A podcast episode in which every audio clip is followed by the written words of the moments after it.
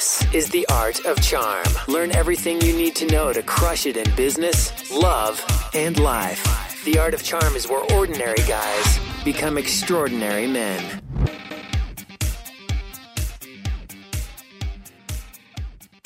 Welcome to The Art of Charm. I'm Jordan Harbinger. The Art of Charm brings together the best coaches in the industry to teach you guys how to crush it in life, love, and at work.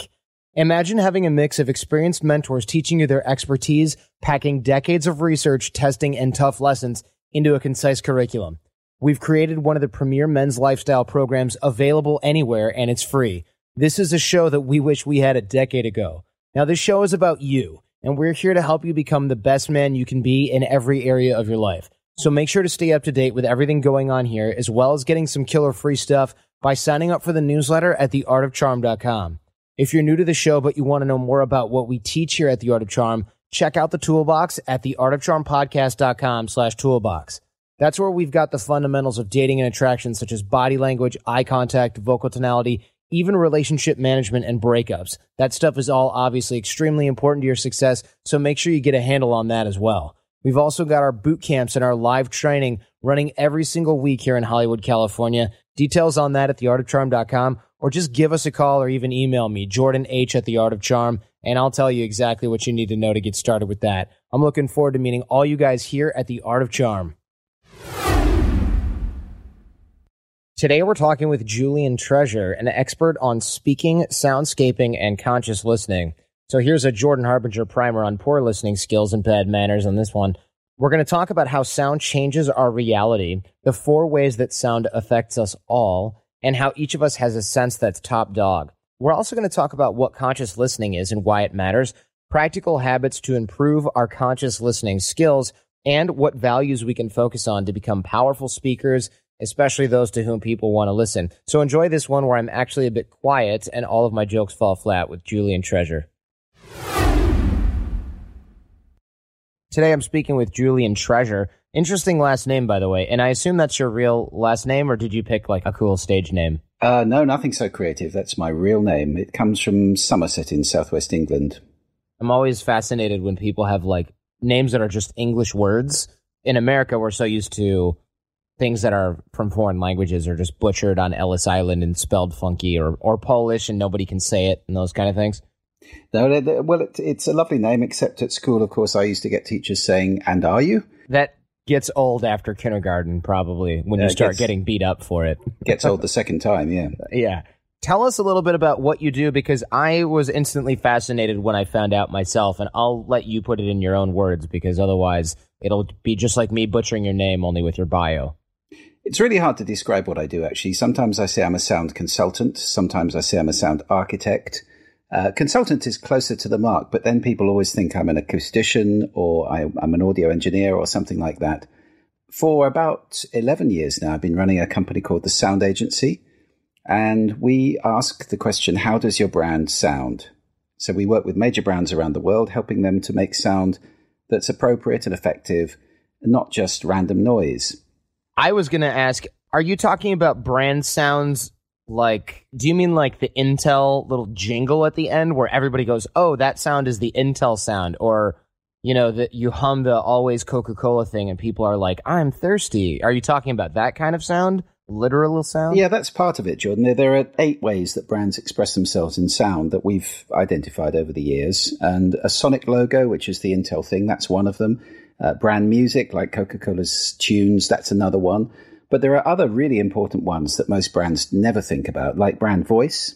Like if you speak to a brand, think of your utility, your credit card. Generally, you speak to those people, uh, but there's no consistency in the conversation. So it's how does the brand actually get expressed in voice? The soundscapes have become our speciality over the years, and that is the sound of spaces like retail spaces, shops, shopping malls, showrooms, office spaces, the reception area, of course, and then even the working spaces, toilets. You know, every space has a sound, and most of these sounds are, are not designed. That's 100% true. I, and you go to Japan, which I'm sure you've been there, and you go, why is there a little fountain with music on top of the loo? Yeah, well, there's a device in Japan called the Toilet Princess, which has sold hundreds of thousands of copies and Japanese ladies carry it in their handbags and turn it on when they go to the into the cubicle, and it makes the sound of running water to cover up their embarrassment. So, you know, sound. A lot of people are affected by sound, but most people are not conscious of those effects. And so, what we're working with with the brands is helping them to become conscious of the sound they're making. Now, that's kind of flipped into my private work, my personal work with individuals, where it's very much about us as individuals taking responsibility for the sound we're making, the sound we're consuming, and the sound we surround ourselves with. And that all has massive effects on our health, on our productivity, and on our relationships. That's so interesting because it's something that passes through sound and I think maybe smell. And they sort of pass through, as long as it's not language, our logical faculties in our brain. And, and tell me if I'm just talking bro science, but it sounds like when we hear things that are soothing, and it, even when mothers shush babies, it just kind of goes past the part of your brain that has to think about things and causes an emotion. Yeah, right? that's absolutely right. Uh, sound is our primary warning sense. It goes very deep, very fast. It's far easier to upset people through their ears than it is through their eyes. Like if a twig snaps behind you in a forest, you will spin round. It's completely instinctive. So your ears are working 24 hours a day, seven days a week. They work while you sleep. You know, if there's a strange noise in your house, you will wake up at night. The sound is, hearing is the first sense we develop in the womb just 12 weeks after conception. We're hearing not with ears, because we don't have ears at that point. We're hearing with our whole body, with our skin, with our bone, with our muscles. And that you are doing right now, even though you're not conscious of it. The ears are the masters. Well, we'll come on to listening a little bit later on. I was just going to say the he- hearing is an amazing sense. We hear to- uh, 10 octaves if we have perfect hearing. We see just one octave. The visible light spectrum is one octave. Vision is a cone in front of you. You have eyelids you can close. Hearing is a sphere all around you, and you have no earlids. I don't know if you've noticed that. So your ears are always oh, yeah. on. And this sound that goes in, it's, it's a very intimate sense. It's actually touching you inside your head, and it affects you in four very powerful and significant ways. So, if I may, I'll just explain those four ways. Yeah, to, to, because it sort of brings to mind, you know, it's it's 10 a.m. here in the United States. I woke up a few hours ago. Am I hearing even when I'm asleep? Because that would make sense, right? It's just not going into my conscious brain. But all that stuff, I'm actually hearing all that stuff. You are, yeah. And there's a, a fundamental difference between hearing and listening, which I think if we can circle back to that one, that's really yeah. important for relationships uh, above all else. Uh, but the four way sound effects, all of us, are physiologically. So, sound around you will change your heart rate, your breathing, your hormone secretions, even your brain waves. So, if I drop you in a nightclub with pounding dance music at you know 110 decibels at 140 beats per minute, your heart rate will elevate immediately. And it'll do the same if there's a sudden noise behind you, because we're always listening for threats. Or to take it round the other way, gentle surf, that's a calming sound. That normally would reduce the heart rate and the breathing. So that's the first way, physiologically. Second way, psychologically. You know, I bet you have a favorite tune you'd put on. If you're feeling a little down, you can put something on to G you up in the morning. Sure. Or, yeah. Yeah. Or, or if you want to relax, there's some music you could put on for that. So we're very familiar with the way that music affects our feelings, either to amplify them or to counteract them. Uh, it's not the only sound that does that. We use birdsong a great deal at the sound agency because over hundreds of thousands of years, we've all discovered that when the birds are singing, we're usually safe. So for most people, birdsong creates a feeling of security and ease and comfort. It's only if the birds suddenly stop singing that there's going to be a problem. So that's the second way sound effects. So you've got physiologically, psychologically, the third one is cognitively. And hmm. again, this is intuitive for most people. You know that if somebody is across the desk talking about their great night out in a loud voice and you're trying to write a report or something, you know, your natural instinct is, will you shut up? I'm trying to work here. yeah. Because yeah. we have bandwidth for just 1.6 human conversations. Even a woman cannot understand two people talking at the same time. True. So oh, 1.6 wow. is our bandwidth. And that means that if somebody's doing that, talking across the desk, they're taking out one of your 1.6 and you're left with a very diminished bandwidth in your mind to listen to that voice inside that you need to listen to when you're working. It reduces your productivity in open plan offices when that's happening by two thirds. Whoa. Two thirds. So it's it, depending on your cost of rent, it's actually possibly anyway more worthwhile to have your employees in sound isolated areas, even though it's more expensive than listening to the sales department try and sell printer ink over the phone while you're trying to do the accounting for the same company. Absolutely. You can get roughly three times as many people into an open plan office. And if they're all working at one third productivity, there's a kind of constant going on there. Yeah, I agree with you. I think offices really need to start designing different acoustic environments for different types of working. So, yeah. you know, collaborative working, fine, go open plan. I'm not against open plan at all. Just for that kind of working, it works. But where you need to concentrate, you need more like a library where people can go and the rule is shh, no talking here. Right. Or you might right. want to uh, you might want to have social space where again it's a different vibe and you'd want some background sound and it's more of a coffee sort of serendipity space. So there are different types of working, different types of sound you need in each of them. I get I get very passionate about this, as you can tell. No worries. The, the fourth way sound affects us is behaviorally, and this is the most important one for often for relationships. It's certainly the most important one for our clients in retail because most of them they're making terrible sound in retail spaces. They haven't thought about it. They spend millions on designing these spaces to look fantastic, and then they have a really bad sound system. I nearly said a, a stronger description of that, but I mean, I'm talking a really bad sound system. Mm-hmm and they're playing moronic, fast paced, generic pop music through it, the effect of that actually is to speed us up. Because you remember I said sound changes our physiology. You play fast paced music, you speed people up, they leave the shop faster, they spend less money, and the retailer is losing trade. It's just not sensible. So if we're in noise, we like to move away from it and, and go somewhere that's more pleasant. We probably won't clock it. We probably won't notice that that's what we're doing, but that is what we do.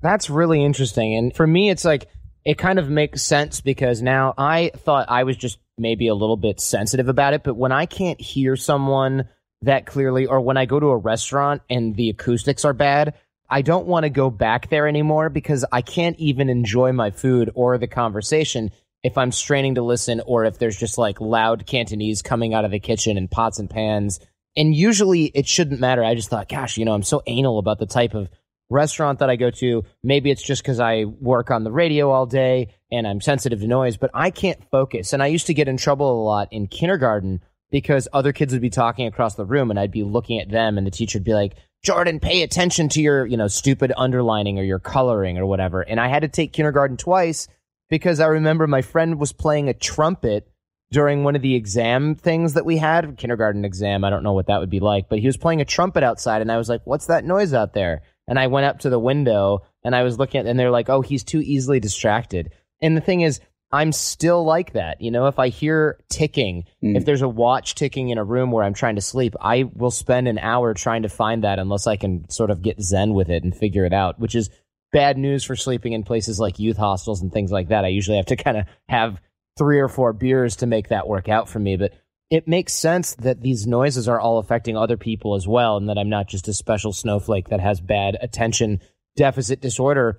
And in the office space example, it makes great sense too that people would say, oh, well, we'll just hire three times as many employees. But then once you figure in the cost of benefits and things like that, as well as just the inefficiency of managing three times as many people who are less productive, uh, it doesn't make sense at the end of the day unless your goal is to employ as many people as you can. Exactly. Well, the thing about all of this, Jordan, is that it's about unconsciousness. So, actually, my whole conversation about sound is a conversation about consciousness, about awareness.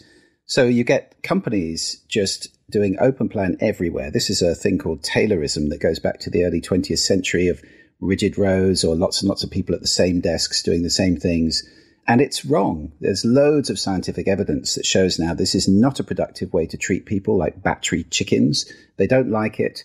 They're not happy. They are less well in work. It's a really big well-being issue now, and they're less productive. So you get a miserable, ill, and unproductive workforce out of that scenario. But people keep doing it because they're unconscious of the effects of sound. It sounds like you're very auditory. I reckon probably about a quarter of the, the world's population are very auditory. We all have a different sense that's like the leader of the pack. And for me, absolutely the ears. For a lot of people, it's the eyes. Some people, it's touch. Some people would be smell, far less, I would think, and some people taste. Uh, but the ears are, you know, there's a substantial number of people who get very affected by the sound around them. And so, what I'm really about is raising people's consciousness of sound and the fact it affects us, and the fact that we actually have a relationship with it, which we call listening, where we play an active role. And that drives absolutely enormous amounts of events and, and trends in our relationships with people. Some of your listeners may have come across this one. I mean, what's women's biggest complaint in any relationship with men? He doesn't listen. Right. He doesn't listen. Yeah. He doesn't listen. Listening is a skill. It's not something that's natural. And for some reason, we don't teach it in schools. You know, think about it. We've got four ways of communicating reading, writing, speaking, and listening. In school, we obsess about reading and writing. We teach those endlessly. We test on them. It's a failure of the education system is turning out people who can't read and write. We don't teach speaking. And we have this amazing vocal toolbox. And I, you know, I can talk for ages about that as well. My newest TED talk is all about powerful speaking.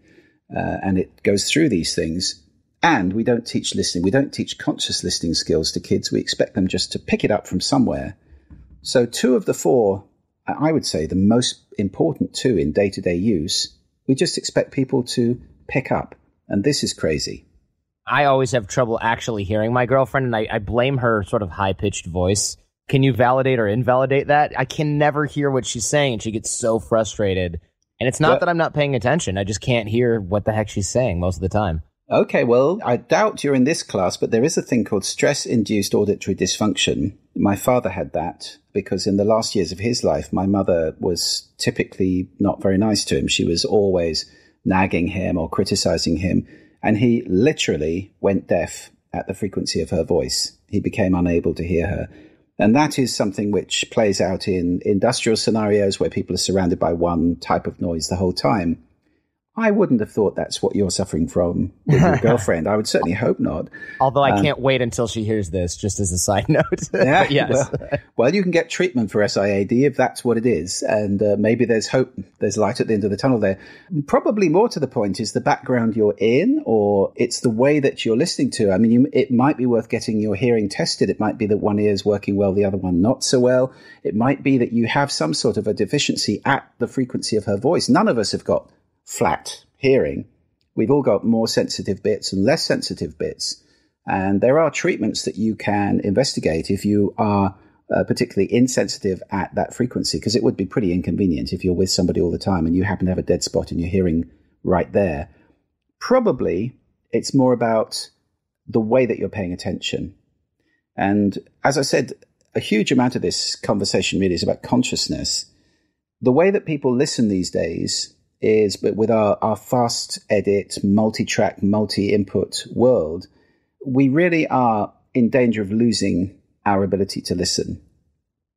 And uh, let me give you a definition of listening, first of all, because it's different from hearing, right? I mean, hearing, you have sound physically touches you inside your head, it vibrates your eardrum, and then your ears do this amazing work of turning just one vibration into all of the sounds that we perceive, which is done through a, a chemical and an electrical process, and that's hearing. Now, listening is really about abstraction. So I define listening as making meaning from sound. Making meaning from sound. The sound is all around us. We don't listen to all of it. We can't. It's just like we've got so many sensory inputs all the time. We ignore most of them, otherwise we'd go crazy. And it's the same with sound. So the question is, what do you pay attention to? And what do you make it mean? Well, this is how we interpret the world. You know, the whole world goes on inside our heads. It's perception. Uh, so we're dealing with the map, not the territory. Right. And, it, and it's up to us how we perceive. Now, that is an active process, and it's really exciting once you start to realize that listening is making meaning from sound. It's something I am doing because then we can step on and say, what's conscious listening? Well, conscious listening is consciously making meaning from sound. Right, like intentionally taking meaning from that.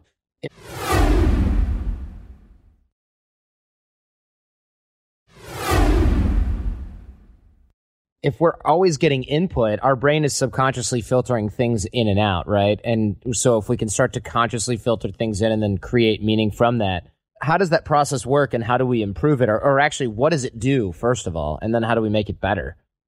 What it does is filter what we are paying attention to. So, in the first place, it's a question of the actual items that we're paying attention to. And then we have a relationship with those items, which allows us to ascribe meaning. So, for example, all of us have a set of filters. Not many people think about the fact that listening is not the same in everybody. In fact, it's a grave mistake to assume that everybody listens like I do. They really don't. Everybody's listening is as unique as their fingerprints, their voice print, or their irises. So your listening is totally unique and different to mine. That's because we all listen through a set of filters. And these filters develop over our lives. It starts with our culture that we're born into, the language that we speak, and these things affect us and the way we listen. There are some languages on this planet, for example, where there's no concept of time in the language. You can't say tomorrow or yesterday. Well, they listen in a pretty different way to the way I listen. Then we've got attitudes, values, beliefs, the things that we assimilate along the way when we take them from role models, from our parents, our teachers, our friends, people we respect. And we start to gather this set of attitudes, values, beliefs, which drive the way that we listen to people. And it may well be that if we're listening to somebody with whom we fundamentally disagree, we dismiss them. We don't hear what they're saying, even if they might have just said something quite interesting. And then situationally, we have intentions and expectations. So if I'm going into any conversation, this conversation, for example, you and I have come in here with probably some intentions and probably some expectations. And those also color the way that we listen. It's like a big funnel. And what you get down at the bottom of that funnel is your perceived reality. Now, where it gets exciting is if you start to play with those filters as control surfaces. Instead of just having them unconscious, you start to say, oh, okay, I'm now conscious of the fact I'm listening through these things and I can change that listening at any time. Interesting. So, how do we start to actually change that? How do we start to be intentional with this? Well, in my TED talk about conscious listening, I suggested five easy exercises to improve conscious listening. And the fourth of them was the most powerful one for this conversation, and it's called listening positions. Now, I'm not talking here about physical positions, it's a metaphor. So imagine that you're looking at a house on a hill if you don't like the way the house looks, you can always walk around the hill and see if it looks better from the other side. Now, it's a bit like that when I'm talking about listening positions. Mm-hmm. Most people listen from inside a concrete bunker that they created many, many years ago. And that bunker may even just have a little slit they're listening through. Such is the power of these filters. Uh, and there's so much stuff that they're just not allowing through. And most people have never thought of the fact they can actually walk out the back door of that bunker and take a stroll and listen from somebody else, somewhere else entirely. So let me give you some examples of listening positions which will illustrate the way this plays out. You could take, for example, critical listening. Now, that's pretty much what you and I imagine most of the people listening to this have been doing since we started talking. You know, sure. It's assessing, it's validating, it's judging, it's saying, well, that's interesting. I didn't know that. But where do you get that from? That's ridiculous. I don't agree with that. So critical listening is kind of a default position for a lot of people, especially in business. It's not always the best position to be in. And if we get stuck in critical listening, it can make us people who are pretty hard to talk to about emotional or spiritual subjects, for example. I mean, if somebody comes to you an employee comes to you and asks for time off for, for, bereavement, you don't want to be sitting there marking them on how well they're doing this. Yeah, right. That's the kind of critical mindset. You want to be more in empathetic listening, which is where you go onto their island, you feel their feelings, you leave them feeling not just heard, but understood at the end of the conversation. That, incidentally, is a position which men tend to find a little bit more difficult to be in than women. And talking about men and women, I mean, this is a very powerful gender uh, stereotype. I, I'm conscious it's a stereotype, but there's a lot of truth in it. So pin your ears back, guys, because this is a very, very important one in terms of listening to women. Men tend to listen from a position that I call reductive. That is to say, we listen for a point, a solution. So men love the conversation where it goes, here's the problem. Well, here's the solution. Ah, oh, thanks. Right. You know, that's right. a typical male conversation, three steps. Know, so we'd talk about the football, we'd talk about cars, we'd talk about routes from A to B, and we love all that stuff. There's always a point. Women, however, tend to listen in a way that I call expansive. And what I mean by that is that there is no point. In a lot of female conversation, it's not about a destination, it's not about solving a problem, it's just about being there with the person and experiencing the journey with them and having fun and seeing Right. where it goes. That's a very different way of talking. So if you get those two crossed over, you'll get a conversation that goes like this. She comes home and she says, oh, I've had this awful day. This happened, this happened, this happened. I feel terrible. He looks up from watching the football game and says, Have a bath. You'll feel much better. Now, in the male world, that's problem solved. Right. Back to the football. Brush your hands off, go back to the game. Yeah. And by football, you mean soccer, but yes. Well, I could mean American football. I don't mind which which variety of football Yes. you're watching. In the female world, that was not what she was looking for. She was looking for something much more like, "Oh, you poor thing, sit down. Let me get you a glass of wine. Tell me all about it." Right. Now you're in trouble for trying to help. Yeah, because uh, the male way of helping is not necessarily in tune with the female way. It's a different listening. And if we get conscious of reductive expansive, it's very powerful for men to consciously move to expansive listening from time to time. You know, you have to practice this, and it's not the most natural thing in the world. But to be that man who says, You poor thing, sit down, let me get you a glass of wine or a cup of tea, tell me all about it and just look at her in the eyes and listen properly. And by that, I mean, for the time you're listening, she is the most important thing in the whole world. It's not the phone, it's not the TV, it's not thinking about what you've got to do at work tomorrow. It's full 100% attention. Any man who's a good listener in that way is going to be a man that women love being around. Absolutely. Yeah, here's a real life example in case anybody out there's curious. Jenny, my girlfriend, comes home. I don't have enough time to study. I'm really stressed out. Work sucks. This is awful. And I'm not new to this concept. So, of course, I'm thinking, well, you know what? This is something she just wants to vent. So then she goes, Aren't you going to say anything? And I'm thinking, crap, I was trying to think of the perfect thing to say. I need to have something on tap. So I said, You know what? It's all going to be fine. Let's just relax and you know we'll we can block off some time. And as i'm saying this i realize it's the absolute wrong thing to say. My gut is still not just as a man but as a business owner i'm going to try and solve this. And i go let's set aside saturday and we can go to the coffee shop and you can study. And she goes i feel a little better but i'm still agitated. I'm still on edge. And i'm just like oh man. So i'm looking around. I'm like well she doesn't like scotch. I don't really know what to do. And i'm like you know what? Let's let's take a shower. It'll be easier and i'm just blowing it. Like i'm still trying to solve the problem. And it's funny because you can be very aware of this concept uh, and a lot of the guys who listen to the show are aware you know don't try and solve the problem. Just let her vent and you know be there for and it's still really hard because it's a habit. We're in the habit of figuring out how to solve these problems especially if that's what we do all day at work. Definitely.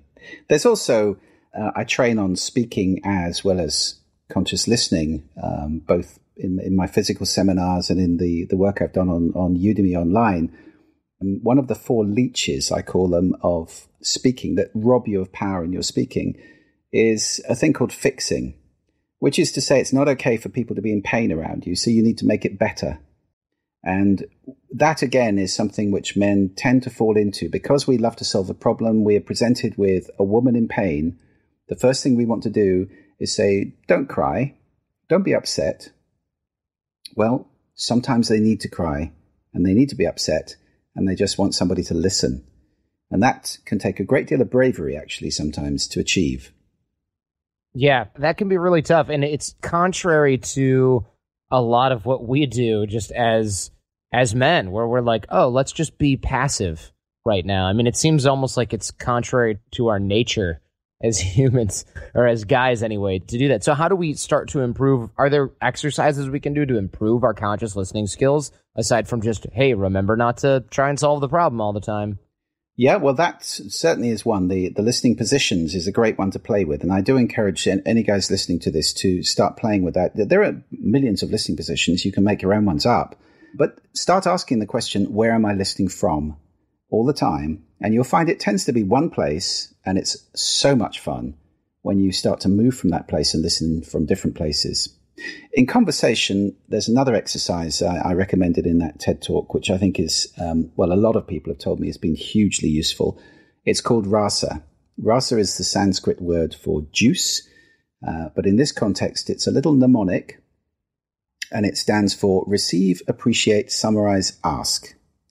So in conversation, receive means using body language to show that you're listening. This is obviously if you're face to face with somebody. So, as I often say to my teenage children, uh, looking down at a phone in your hand and tapping away and saying, I am listening, is not. That's not listening. That's doing something else. And a bit of listening, you know, partial listening has become an epidemic. You know, watching TV and half listening, grunting at people, uh, listening to things, thinking about other things, playing with devices, whatever it is, listening actually requires 100% attention. Not all the time, but when it's important, it really does. So that means facing the person. You need to be face onto them, looking them in the eyes. You know, typical eye language when we're speaking is that the speaker looks away from time to time to think. The listener does not break eye contact, but looks all the time at the speaker. So, and it's slightly leaning forward. If possible, if you're sitting down, lean forward. Leaning back tends to indicate lack of interest. Leaning forward tends to indicate interest and not doing other stuff. No jiggles, no uh, involuntary uh, movements which are taking away from the fact that you're actually being there for this person. So that's receive. Appreciate, well, that's making little noises like, hmm, oh, really? Ah. I'm not so good at that on the telephone. You know, I'm, i do very often what you're doing with me right now, Jordan, which is I'm listening intently, but I'm absolutely silent. And people say, Are you still there? Halfway through right. the call. Right. So it's, it, I mean, it, it, it helps. I mean, this is a, a, a different sort of conversation to a phone conversation, but it does help in physical and uh, telephone conversations to make those little noises just to show that you're engaged and you're, you're, you're with it. All right, no problem. Summarize, that's a really important one. The word so is incredibly powerful. If you are a so person in a, in a company, for example, you're very important because you can be halfway through a big meeting, you, you'll be the person who says, So, what we've all agreed to is this. You bundle it all up, you put it aside, and now we can move on and talk about that. If you don't have a so person in a meeting, it can be a very, very long meeting. And it's the same in conversation. You summarize from time to time. So, what you're saying is this. Or so, uh, what would what would we do about that? So the word so very powerful. And then the A is ask. Questions all the way through, questions at the end. They show that you're engaged and that you're interested. That's a really good way of remembering this, the basic principles of conscious listening in a conversation. And guys, it really does work. If you apply that when you're listening to women, they will just from the R, you know, you'll you'll be making a big difference because are used now to speaking to somebody who's barely paying them any attention at all. Right, they're just not sure if you're even there, if you're even listening the slightest bit, especially and again, I can only really pull from my own experience, but when I talk to to Jenny, if I'm just dead silent, doesn't matter if I'm listening, she's going to be like, "Hello," you know, because she just needs even just that hint that I'm, especially given the the whole frequency thing mm. that we just discussed. She needs to know that I'm actually paying attention and that she's not just wasting her breath. And mm. she definitely wants to know whether or not I'm getting the key points out of what she's saying. Well, you know, none of us are perfect. But if you show that you're making an effort to listen, it makes a huge difference. It's like when you're doing your driving test, you don't just look in the rearview mirror, you really make the instructor know that you just looked in the rearview mirror. Now, I'm not saying be as heavy handed as that, but if you actually make an effort, so when somebody starts talking, when your girlfriend starts talking to you, you put down the phone, you put down the tablet, you sit down, you face her, and you start to pay attention and make those appreciated noises and summarize and ask. It will be a big change, honestly. Uh, for a lot of guys, that's a, that that will be a huge change from the way that we normally semi pay attention. So those are, those are good ones. Conscious listening you can develop also with skills like just to get a few minutes of silence every day really good for you. We, we're surrounded by noise all the time. And that's a big part of the reason why we, we've gone unconscious about sound and the way it affects us. We're so used to just suppressing it all the time. This noise of traffic or the noise of music or the noise of people or whatever it is around us, you know, wherever you are right now listening to this, look around you. Pretty much everything you see in the room you're in was designed by somebody. I can pretty much guarantee the sound of that room was not, unless you're in a professional recording studio or an auditorium of some kind. Most rooms just sound the way they sound. It's kind of like the exhaust gas of the engine. It's just the byproduct. Maybe there's air conditioning happening, or some fans, or some buzzes, or noise coming in from outside. And it all has this massive effect on us. I mean, for example, did you know that kids in schools under flight paths are many months behind their peers in quieter places in their reading skills. That's been proved over and over again. Oh, wow. That's kind of scary. It really is scary, especially when you think that the acoustics in classrooms, and I mean, I, maybe there are people listening to this now who are at school or at university or college. The acoustics in our learning spaces are terrible. Nobody's thought about them. And there are huge numbers of kids going through education right now who simply cannot hear and they're losing vast amounts of their education. You know, we spend all our time thinking about sending the education. How good is the curriculum? How good are the teachers? We never ask, is it being received? Are the children, are the students able to hear it and able to listen to it for long periods? And it's usually the answer to that question is no. Wow. I mean, these are things that people don't even address. I mean, it's, you know, especially in a city, a school is going to be located damn near a main road for the most part, if not right on a main road. There's tons of noises, sirens, everything. And, and my school growing up was all cinder block and windows. Mm. It was a mess. You wouldn't have wanted to record anything in there. I mean, you couldn't even, it, it was impossible to hear half the time. And, and now classrooms are even bigger, I think. So we and, start off surrounded by noise. We start off having to suppress it, and we get into that habit from a very young age. And as I said earlier, we don't then teach children to listen. We don't teach them to speak effectively. You know, we're really expecting people to develop this beautiful instrument we all have, the human voice, and to develop this amazing skill that we can use, conscious listening, in an environment which is absolutely pointing in the other direction.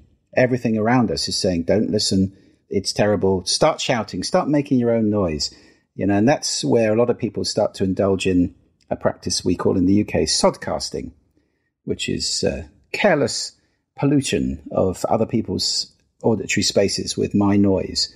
That might be me playing loud music, or much more commonly, uh, it's somebody in an airport walking up and down, talking really loudly on a plane, or even worse, in a bus or somewhere, and just imposing themselves on all of the people in that space who really don't want to hear that conversation, but they have no choice. Enjoy the rest of the show. Yeah, that's uh, I like that sodcasting because it is so appropriate and it's a pet peeve of mine that I try not to do and also that I really try not to get overly excited about when it happens. I mean, I live in San Francisco and I go back and forth between LA and travel to other cities and it's almost impossible to be away from noise. My friends all thought I was crazy. I bought these in-ear headphones. I had to go to the audiologist and they like fit in your ear. They're custom molded to my ear, and they go, yeah. "You're an idiot. You paid three hundred and fifty dollars for those. You're you're so dumb." But they completely seal up outside noise, and I can listen to quiet music. And so somebody can be yapping as loud as they want on an airplane in the seat right next to me, and I won't hear a thing. Very and good. Very good. One of the best investments I've ever made. I'll tell you. Definitely. There's two ways to go with headphones, and and incidentally, uh, for anybody who's listening to this, thinking about headphones, uh, I would really, really recommend that you go for the highest quality headphones you can possibly afford because the better the quality, the quieter you can have them. Uh, if you have the cheapest headphones, um, you know, we all know those white ones, we won't mention where they come from. If you have that kind of level of headphones, the temptation is always to turn it up and turn it up and turn it up to get the kind of the feeling you want, the intensity of the bass and the treble and so forth.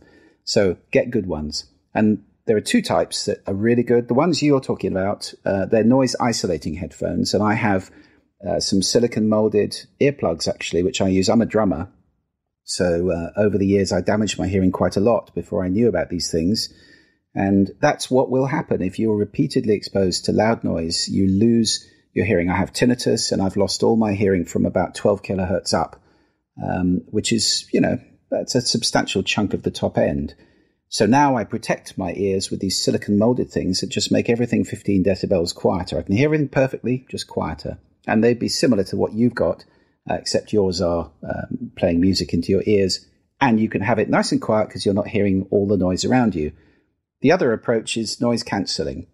Um, those are headphones. There, there are most of the big manufacturers make them now. Mean, Bose are famous for it, but most of the major manufacturers now make noise cancelling headphones. I have a pair on as I speak to you.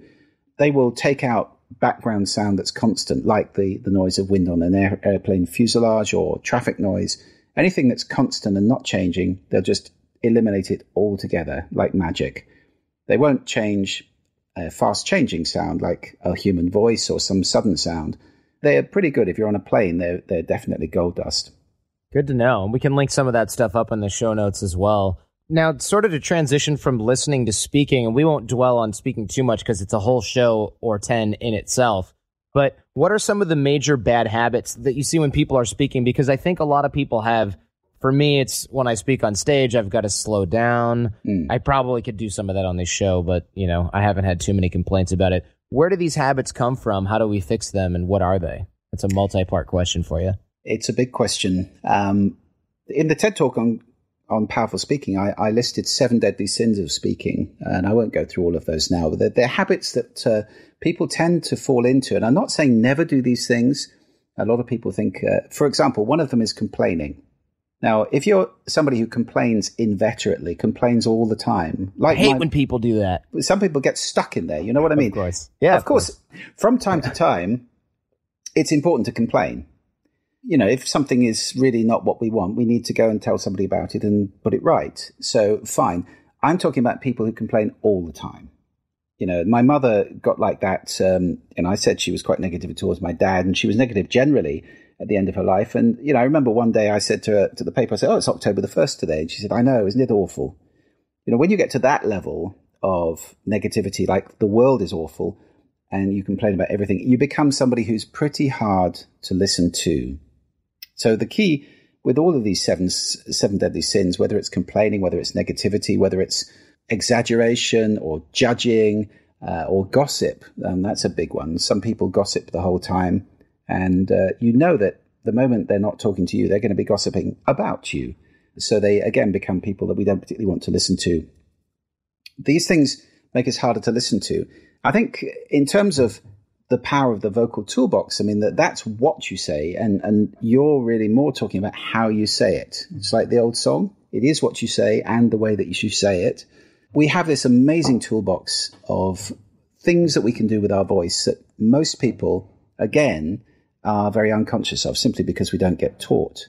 And you mentioned pace, Jordan. Pace is very yes. important. Yes. And it's the key with all of this, again, is to be conscious, to be conscious of what we're doing. Because if we become conscious, these all become tools that we can apply conscientiously to have specific effects. Great orators are always really conscious of everything they're doing I try very hard when I go on stage, whether I'm talking to, you know, I like working in small groups in my seminars in London, they're 12 people at a time, or whether I'm talking to a room of thousands, which I've done um, plenty of times as well. I try really hard to be absolutely conscious of everything I'm doing because I think I owe it to people not to go unconscious in front of them. So little ticks like moving, you know, unconscious movements like the walk of death. Some people walk round and round in a small circle while they're speaking. That kind of thing is just distracting. Yeah, I definitely do that.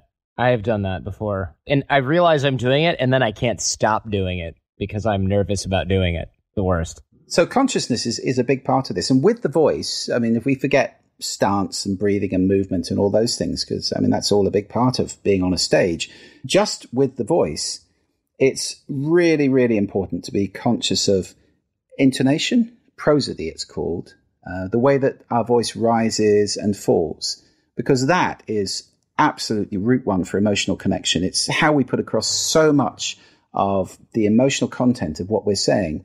If I start, start speaking in a monotone and I don't give you any inflection at all, it's far less interesting to listen to, isn't it? I mean, it just is of ridiculous. Course. And that's yeah. why we call people monotonous. It's monotone, one tone going on the whole time.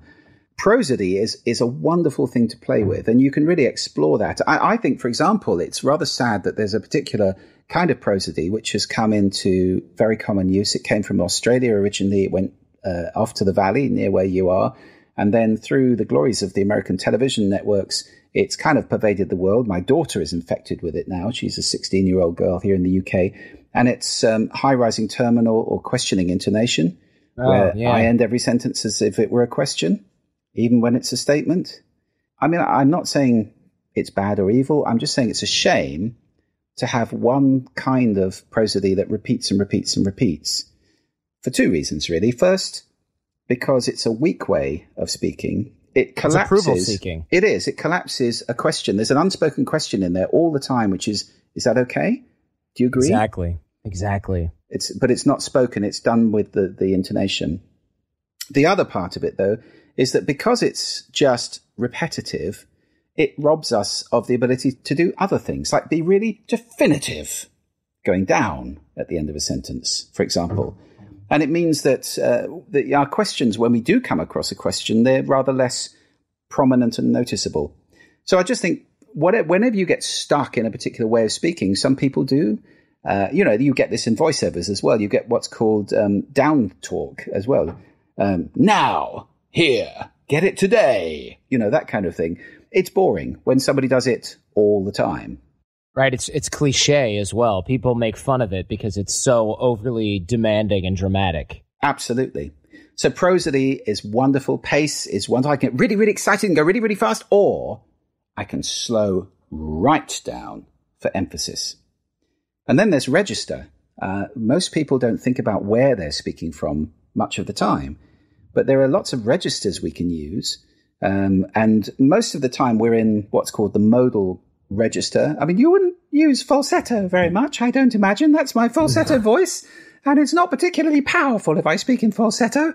It's like so, Miss Doubtfire. Exactly. So falsetto is where men go if they're impersonating women, and it's also where some women go in order to stay out of the dangerous male traffic lanes to make themselves less threatening. And there are voice coaches working with women to bring them down into their full power.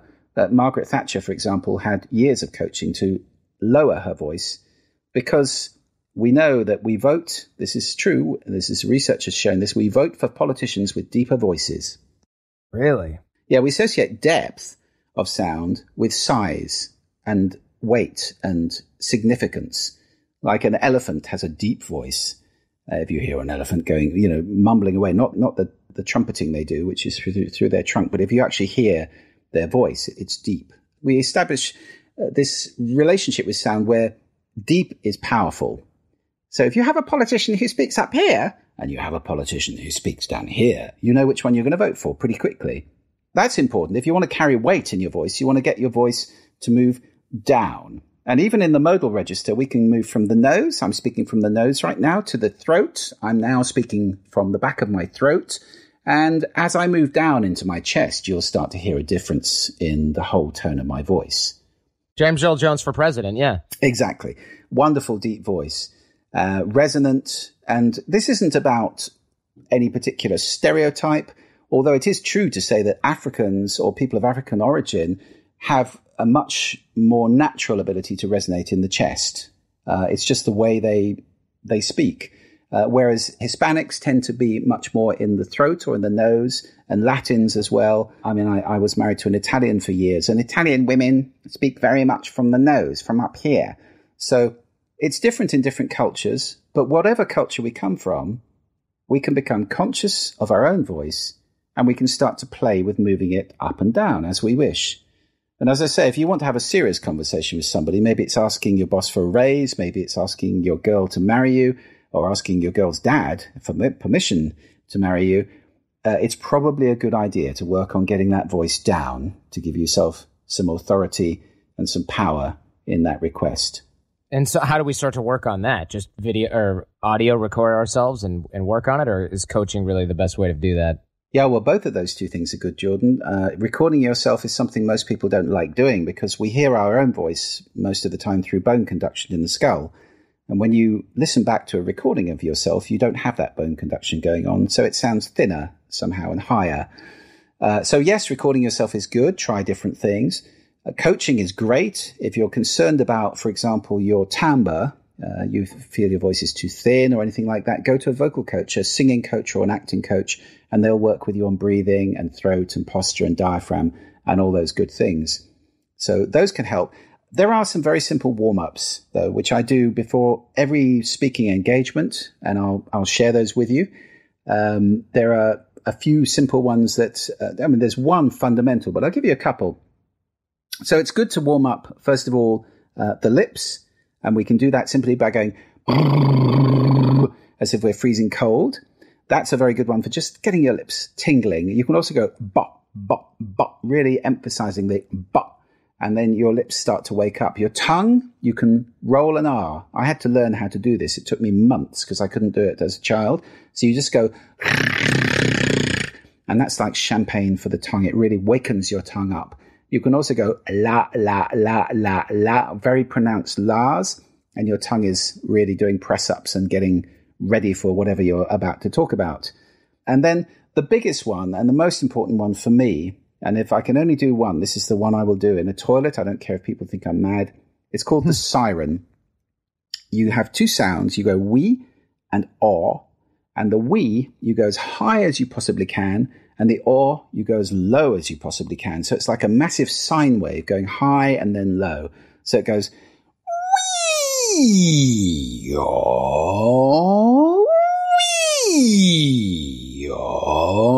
like that. And you can immediately spot if you've got any discontinuities. If there's a break there, you can keep at it until your voice really is smooth, high and low. And that really is like, it's like stretching your voice's limits and then you will find when you start speaking again that your voice is deeper, more resonant, more powerful than it ever was before. Wow. How many restaurants have you been kicked out of for doing that in the in the bathroom?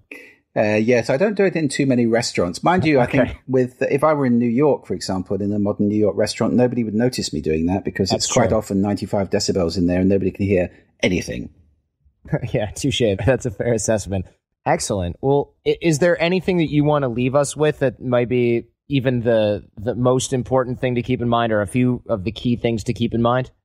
In terms of listening, it's really key to remember that listening is the doorway to understanding. If you want to have a great relationship with somebody based on understanding, it is essential to listen. And uh, Hemingway said, I like to listen. Most people never listen. Uh, if you're somebody who listens, it gives you a huge advantage in all walks of life. You know, great salespeople, are people who listen. Persuaders and influencers and leaders are people who listen. They don't just talk, they need to listen too. So I think it's a, a massive forgotten skill. Uh, in terms of speaking, uh, just getting into that vocal toolbox. I mean, take a look at the TED Talk. There's uh, my courses on Udemy, which go into this in a lot more detail.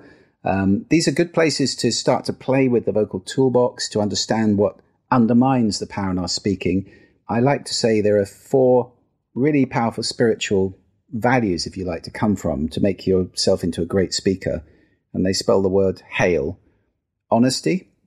So that is in terms of just uh, saying what you mean, meaning what you say, being straight and clear. Uh, authenticity is the A, being yourself. Uh, I don't go on stage and pretend to be other people. I'm not an actor. Uh, and it's really important not to do that, to be there just for the audience and to be yourself in what you do. And then the I is integrity. That is doing what you say. You know, if you say it, you do it. You walk the walk, uh, as well as talking the talk. And the L, some people may be surprised to learn, stands for love. I'm not talking about romantic love here, guys. I'm talking about just well wishing. Because unbridled honesty isn't necessarily the best policy. Morning, darling, you look terrible this morning. That's not going to go down too well. So sometimes love will temper the honesty. And it's also really, really powerful to come from a place of well wishing. I think it's actually impossible to judge somebody at the same time as wishing them well, just thinking, bless you, or I wish you well. It's a great practice, you know, to walk around a city just looking people in the eye and going, I wish you well, or bless you, whatever word form of words you like. It means you don't avoid people's eyes. You're not thinking, you fat idiot, or you're slow, you're in my way, or oh, you're ugly, or you know, all the stuff that we can fall into when we're walking around or lusting after people, you know, and then if somebody meets our eye, we look away immediately because we were thinking stuff we're ashamed of. Ah, Whereas, interesting point. Yeah, if you're walking around just thinking, bless you, or I wish you well, it's amazing. You can look everybody in the eye and you even smile at them. That's a shocking truth, but it is a truth. And they sometimes smile back. And the world seems like a, a rather brighter place. It's a very good practice to be in. And uh, that's the kind of love I'm talking about. So, hail honesty, authenticity, integrity, and love. You speak from there, and you'll be somebody that people want to listen to. Thank you so much, Julian Treasure. And we're going to, of course, link to your website, juliantreasure.com, in the show notes, as well as your Udemy courses. And uh, possibly we can even find that video of Morgan Freeman talking with, is it Jimmy Kimmel sucking helium? Have you seen this? I, I, have seen it years ago. Yes. Yes. Very yeah. funny. It is, uh, it's kind of a classic opposite uh, or what not to do. And, and there's a lot of useful content here. Thank you so much. My real pleasure, Jordan. Thanks so much for having me. All right, guys, I hope you enjoyed that one. Interesting, sort of darted into speaking as well as listening. I think it is important to listen really well. And I found one of the hardest skills for me to develop as a host that I'm still working on is my active listening skill. And I mean, it really does make for more interesting conversations. And of course, as Dale Carnegie said, the best way to be interesting to other people is to be more interested in them. And active listening and conscious listening plays an important part in that. And I found some of the science behind how sound affects us really fascinating. So I hope you enjoyed this one as well as I enjoyed recording it, and I will see you guys next time. Special thanks to you guys for listening, show feedback, and guest suggestions. We rely on you guys to help keep our finger on the pulse. So if you know someone who's a good fit for the show, let me know, Jordan H at theartofcharm.com. And of course, boot camp details there as well. Go ahead and email or call me. Honestly, that's the best way to get in touch, and I'll give you everything you need to know about our programs here in LA. If you guys are listening, but you're not subscribed in iTunes or Stitcher, go ahead and make the change there because getting your shows delivered free to your phone or computer while you sleep is the best way to make sure you don't miss anything. Just go to iTunes or Stitcher, wherever you get your podcasts, and search for The Art of Charm. That's it. And if you guys want to write us a nice review, we'll love you forever there as well because it helps other people find us and it's really important to keep our show ranks up. So tell your friends because the greatest compliment you can give us is a referral to someone else, either in person or shared on the web. So have a great week Go out there and get social and leave everything and everyone better than you found them.